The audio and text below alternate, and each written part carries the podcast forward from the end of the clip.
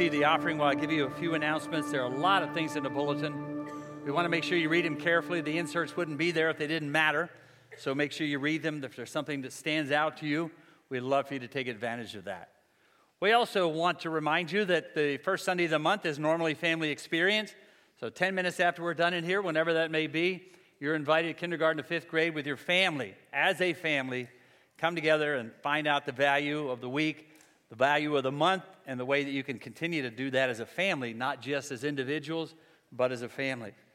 On behalf of our district, the district superintendent, who happens to be my boss, told me, Would you please thank your people for hosting district conference this week?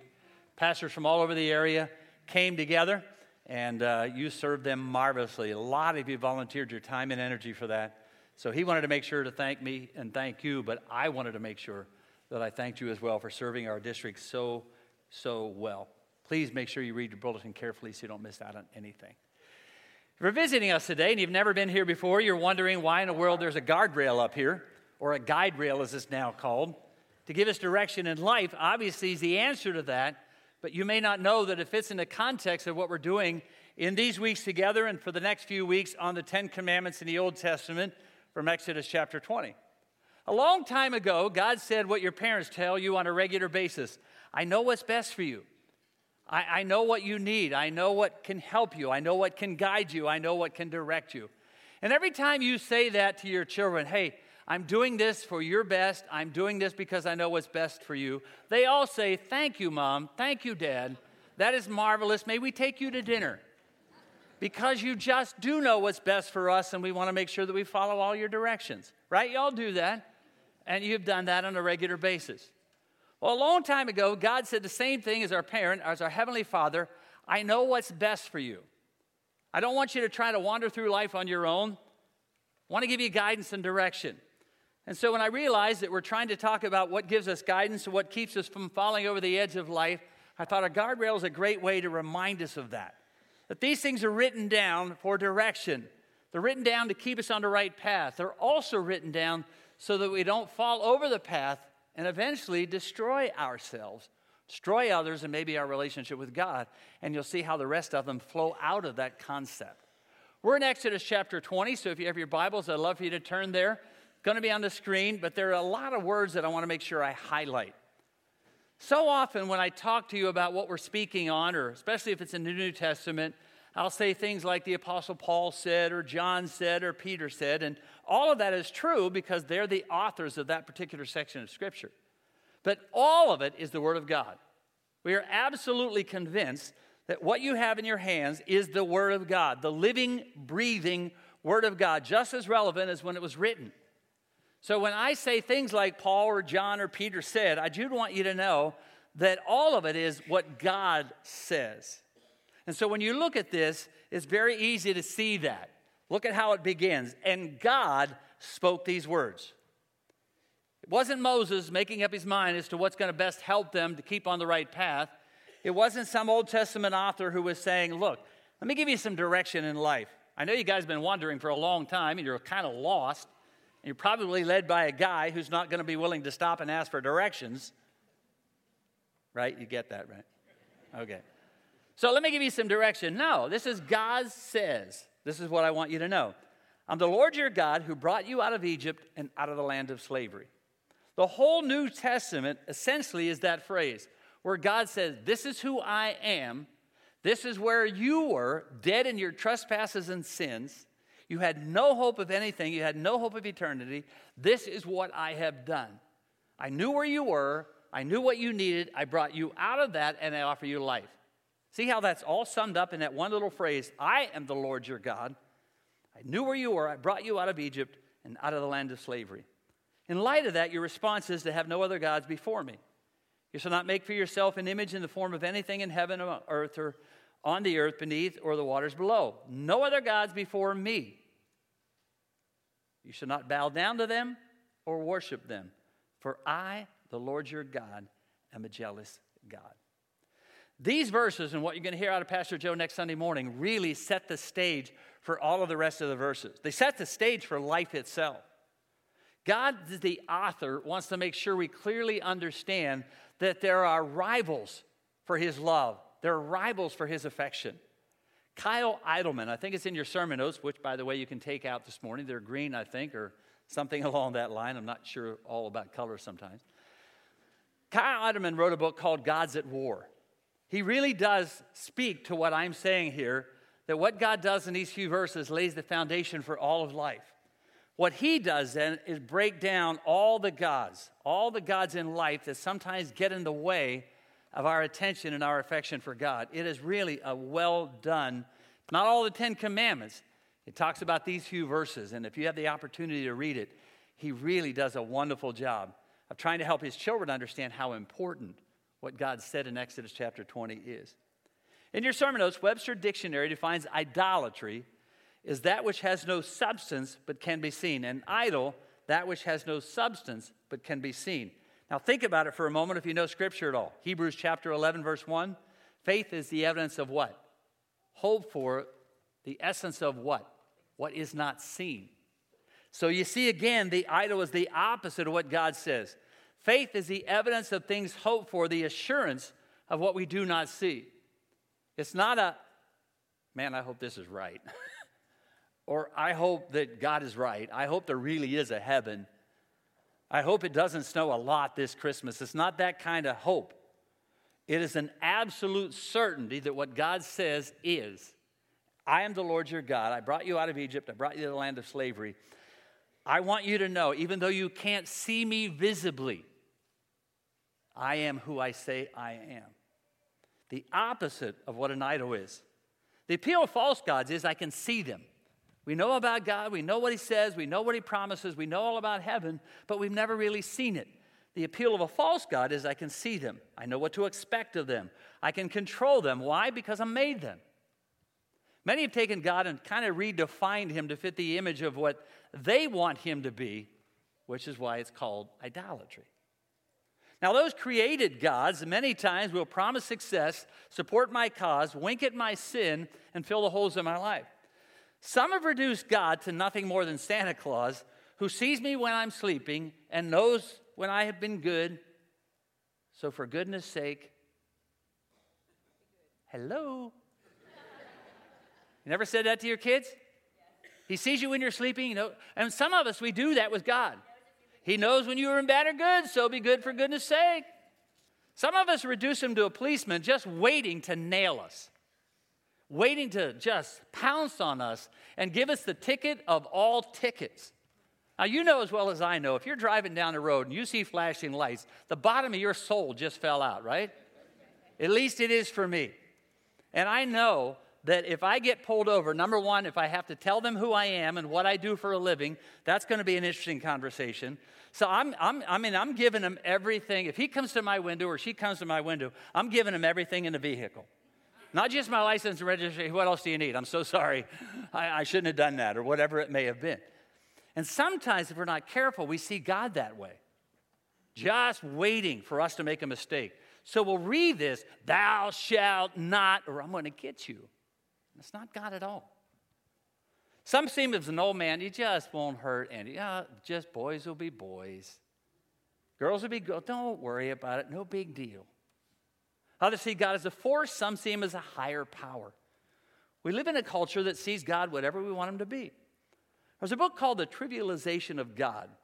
She says, he says things like this Visit some churches on a Sunday morning, and you can find a congregation who comfortably relates to a God who fits very nicely into their precise doctrinal position, who supports their causes and conforms to their individual spiritual experience. Think about that for a moment. Those of us who do not want to converse with anyone, come in and out, be very staid, very proper, do our deal, and go home, will go to a church that does that. Some of us who want to go to a church that has a lot of high energy and a lot of things going on that's maybe heavily charismatic or heavily Pentecostal, we'll go to that because that's what we want. That fix fits our doctrinal position. Others of us want something in the middle where we kind of feel comfortable having conversations. We can talk. It's okay to be allowed in church or talk and have conversations in church, but don't get too carried away and don't be so proper, right? And if we're not careful, sometimes we fit our understanding of God into what we think He should be or what we want in our spiritual experience. But in many of those churches, you won't find much awe or sense of mystery, he goes on to say. The only sweaty palms, I love this one. The only sweaty palms are the preacher who wonders if anybody gets it, and the only shaky knees are the soloist about to sing. Others sit passively, seemingly unaffected by the fact that God Himself may show up. And Dillard said, Does anyone really fully understand the power of the God we worship so casually? Hopefully, you will today and next Sunday morning. Now, the phrase I want to examine this morning is the why he tells us not to worship other gods and the energy with which he says it. For I, the Lord your God, am a jealous God. For I, the Lord your God, I don't want any other idols, I don't want any other rivals, any other competition. For I, the Lord your God, am a jealous God. Now, that's a fascinating dimension of God that we don't always explore. When we think of jealousy, we think it's something we're not supposed to do or be. But God's jealousy is what drives the prohibition against idolatry because idolatry diminishes our understanding of God. Now, if you can, if you can, I get that, but if you can, for these next few moments, kind of put aside all your thoughts about the word jealous. And let me show you how it reveals something about the heart and character of God. By God's choice of that word, he reveals a lot about himself. You see, he says, Not only am I the one who created you, who delivered you, who redeemed you, who heals you, and provides for you. I am the God who loves you deeply. I am the God who passionately pursues you since the beginning of time, therein the jealousy. How many of you remember pursuing your mate? How many of you remember pursuing your mate? You remember what that was like? The moment I read down this a couple of weeks ago, I remembered it clearly, as clearly as I know how. September 47 years ago. The last week in September, as a matter of fact, my first date was September 29th, 47 years ago. Most of you weren't born 47 years ago, for all I know. And man, do I remember that. I remember what she looked like, I remember what she wore. I remember how excited I was that she actually said yes. I married her 10 months later just in case she changed her mind. We were 19 years old, and many parents that know that we were married at 19 and we're also only dated nine, 10 months before we got married do not want me to do premarital counseling because they don't want their kids to get married till 27. So I understand that. But man, when I wrote that phrase down, I remembered every moment of it. God says, Not only have I created you, but before the foundation of the world, I have been pursuing you with a passion that I really want you to understand. And in my relentless pursuit of you, I sent my one and only son just to show you how much I love you, how much I care for you, how much I want you as my child. I've given you everything I have in this pursuit of you.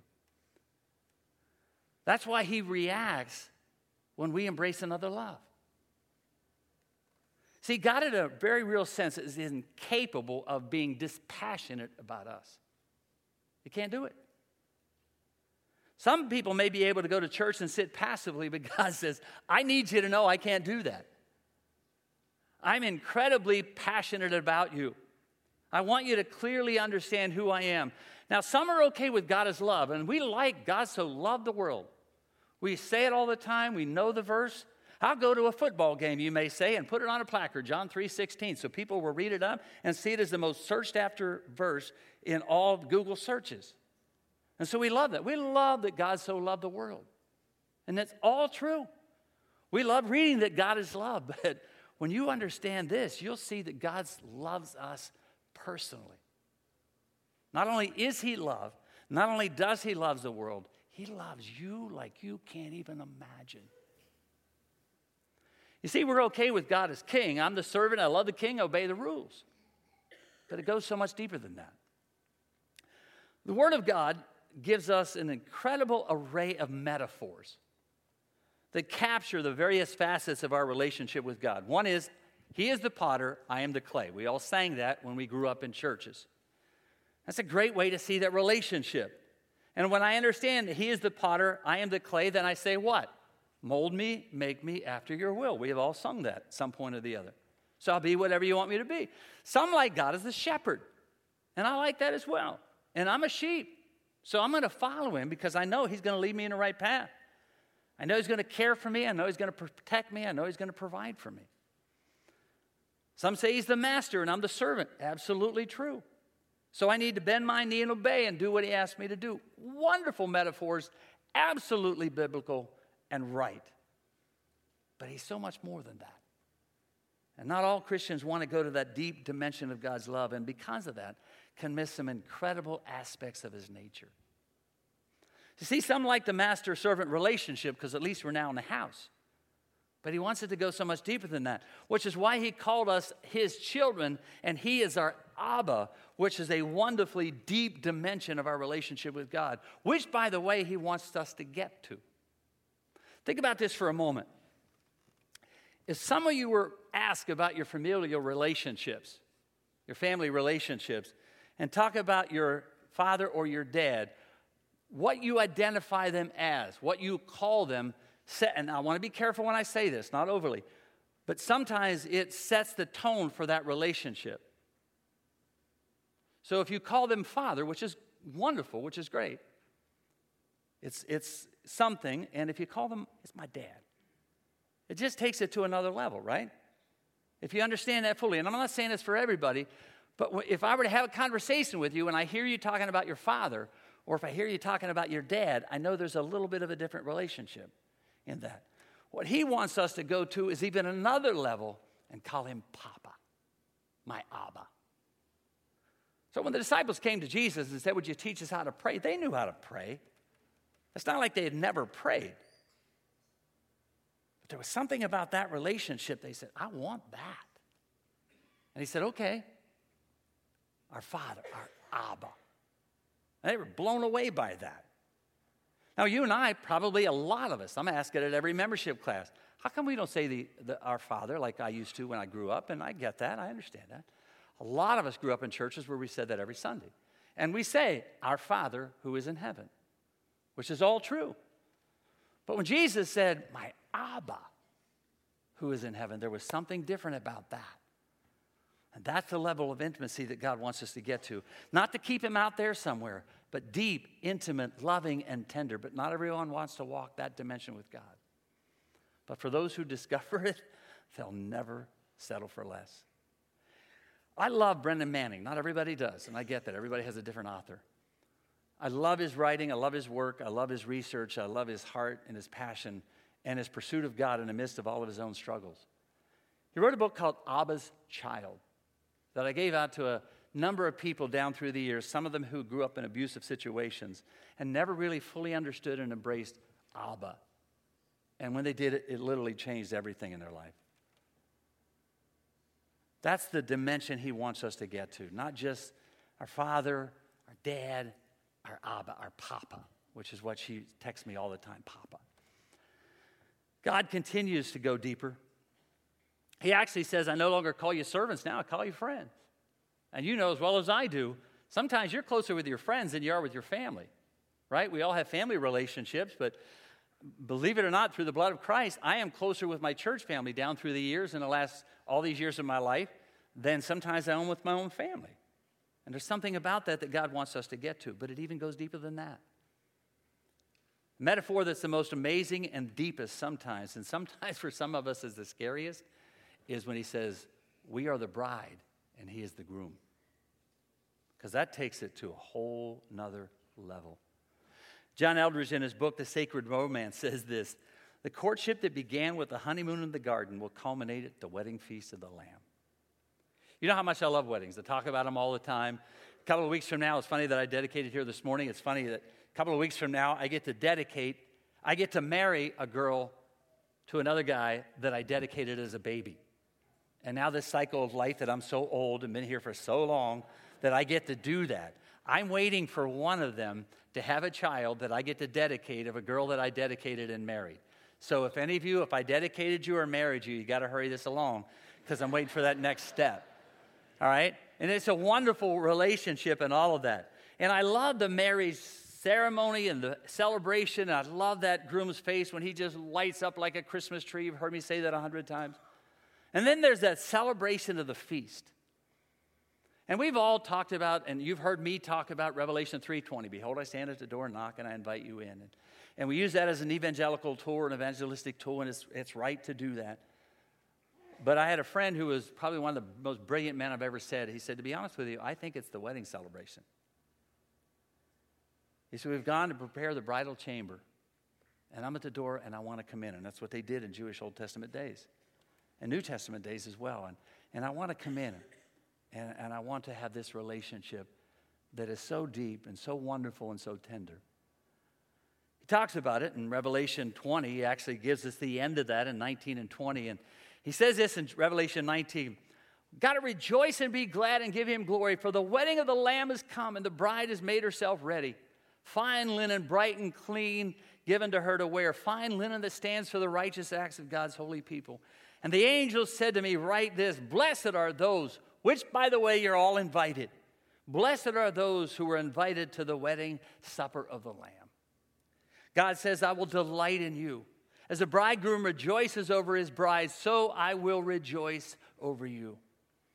And if you've been to a wedding and you watch the bride and the groom interact, you watch their faces light up, you watch the joy that goes with that, you get a sense of what he's referring to in this context when he says, I don't want to keep you out there, I don't want to keep you here, I want to keep taking it to a deeper level. So let me give you this one I am the groom and you're the bride. And man, do I love my bride. Paul tells us that God had a plan in mind since the beginning of the world in your sermon notes, all with a desire that you and I, for all of eternity, will be his bride. And when we fully understand and experience that dimension of God's love, it will take us to a deeper level than we ever imagined. A place that God wants us to go to. And in your notes, it is a place of love, tenderness, intimacy, and passion. You got to face this God is crazy about you. God is crazy about us. He loves us that much. And to be honest with you, not all of us fully grasp that. And maybe, sadly, have never really heard that. That's why he wants no other loves before him, and he's jealous when you and I do. See, we may be passionate, passive about God, but he is not passive towards us. And because of that, you can understand how brokenhearted God was when Adam and Eve were seduced by God's enemy, Satan, and why he's so brokenhearted when we fall into the same trap. God could have easily given up on us, He didn't. Instead, He gave His life and the life of His very own Son to bring us back into the depth of that love. God's first commands are not the pointing finger, thou shalt not. They're written from a heart of love. No other loves. Don't worship them which speaks of love or bow down which speaks of devotion. For I, the Lord your God, am a jealous God. And when you embrace another, I'm brokenhearted. God doesn't want to be replaced. No husband wants to be replaced by the kids or the grandkids, right? We want to be first. That's how it should be. Jesus first, my spouse second, my children first, and then the list comes underneath that, my grandkids, and the list is endless underneath that. No wife ever wants to be replaced with a hobby. And neither does God. You see in your sermon notes, we're more than clay that complies, more than servants that obey, more than children who belong, more than friends who agree. God's desire is love, intimacy, to be known and fully known. I am my beloved's, and my beloved's is mine. And we need to decide are we ready for that? because that is exactly where He wants to take us. Not everyone gets that. Not everyone, even on a human level, can do that, let alone with God, but that is exactly what His desire is. So we can't hold Him at a distance because He'll want more than a date on the weekend. If God has been pursuing me since the beginning of the foundation of the world and loves me that much, and He has and He does, then He wants more than just to see me on Sunday. See you in church, God. Hey, I'll pick you up along the way. We'll have a conversation while we get there. He may want more than a walk in a park and a peck on a cheek, and for many of us, that's scary. But anything less will keep us from being everything we were intended to be in our relationship with God. And nowhere has God demonstrated his love for us and his relentless pursuit of us any more than on the cross. And when I fully understand and receive his grace and forgiveness, I will, as we sang this morning, run to him and receive that news articles all over the planet about everything. I just was interested and intrigued this week when I saw one that maybe you've probably seen. She's a police officer from Dallas who shot an individual and he died. And she received a 10 year sentence for that. What was intriguing is the response of the brother of the young man who passed away. If you've never seen it, you have to go back and look at the longer clip of that because it will literally blow your mind. And it is, again, a reminder. I know a ton of us carry weapons all the time, but I'm telling you, you better be very sure what you're doing when you pull that weapon out because it'll change everybody's life forever. And I'm one of those guys, so it's just my opportunity to remind you of that. When the trial is over in so many different cases, the family has a response or can have a response to the individual. And so the brother of the man who was murdered shared the love of Jesus with Amber what was intriguing is her response to that. Just watch a few seconds of it. Can, can I give her a hug, please? Compassion, grace. Yes. Whatever you call it, in a hushed courtroom in Texas tonight, we witnessed it. 18 year old Brandt Jean forgiving Amber Geiger, his brother's killer. If you truly are sorry, I know I can speak for myself. I I forgive you. I know if you go to God and ask Him, He will forgive you. Now, fascinating about that is his response. I mean, I'm not sure if any of us can do that. And out of the love of Jesus and because of what we know about Christ, we ought to be able to offer that kind of forgiveness. It's one thing to offer forgiveness. What you saw in that clip was what it's like to receive forgiveness. Her life has changed forever and will be changed forever. But what you see in that is just a glimpse, just a visual of what it's like to receive forgiveness. And when she received forgiveness, she ran into his arms and embraced that. Which, when we really understand what forgiveness and grace we've received from the God of the universe, it ought to make us run into his arms and embrace him with love and tenderness. I can't believe that you did this for me. I want you to see why I honestly believe God laid these commandments out the way He did, and why He starts with these phrases and what you'll hear next Sunday morning. Because out of our understanding of that relationship, everything else will flow. One of the speakers this week put it all together for me in a context. He said, For decades, churches, if not centuries, started with people's behavior so that they would feel comfortable going to church with people who behaved well. And maybe after they became believers or whatever they understood about that, they'll understand that they need to do these things because we know, and it's true, that belief will determine behavior. And so we are all about behavior, about disciplines and doctrine and great information about God, which are wonderful things. Please do not misunderstand me. But what God knew thousands of years ago, if we realize and sense the awe and wonder of who God is and recognize how deeply He loves us, our life and behavior will naturally flow as an outcome of that relationship and not as a way of proving that we have a relationship with God. You get that?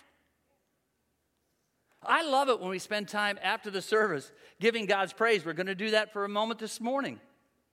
I love it when we flip everything around and we have the message and then just spend time in praise and adoration. I really, really do. But one of the reasons that I believe we sing and praise first is that once I catch a glimpse of the wonder and awe of who God is and His love for us, then I am more and better prepared to respond to the challenge of His word. You see that? Us 20th century and 21st century pastors, we think we know better than all the other people down through the ages. But I wonder if we didn't get it and now we're finally figuring it out. Because to be honest with you, I really believe beyond the shadow of a doubt that is exactly why we sing and praise. The unfortunate thing is when all churches can't show you or share with you or let you see or experience the wonder and awe of God, which is why I love what we do on Sunday morning, which I love what they do, and I love what this man Because every single Sunday, you and I have the opportunity just to experience for a few moments the wonder and awe of the God of the universe. And maybe you do that everywhere you go, up in the tree stand, on the golf course. You can tell me that. I don't know if I believe it, but I get that. But I'm telling you, Every time we have an opportunity to gather into the wonder and awe of the delight of God, and I see that and experience that, out of that will become my behavior. And then I am more prepared and better prepared to hear the challenges of His Word. I honestly think that is exactly why we do it that way. And what I love about God and His design is, is verse 8. So remember the Sabbath day. Put a hedge around it, put a guard around it. Don't let anything take that away. Every week, stop of all the crazy activity of your life and collectively stand in the God, awe the God who is and was and will always be, and behold his wonder and his beauty. God says, I've got a gift for you. A day to look forward to, a day to enjoy, a day to stop and reflect, to recharge. So I'm just asking you, I'm telling you, I'm almost commanding you do it every time, do it every week. Put a hedge around it. Don't let anything take that away. Because when you fully understand and embrace what a gift it is, then you'll not give it back. Would you have ever given your gift back in that little one he just gave you? Not a bit. And you never give that because it's a wonderful opportunity to stand in his presence. Two weeks from now, I'll share the essence of that. Because in between, you've got to have verse 7. And Joe's going to do an incredible job next week to help us fully understand why not to misuse his name and what it means and why it's so important in the context of the flow of these verses and why God so wonderfully put them together the way he did. God, as we stand and sing, as we embrace your love and grace, help us to just run into your arms and receive your love enjoy the relationship to the fullest and the depth of what it has always been designed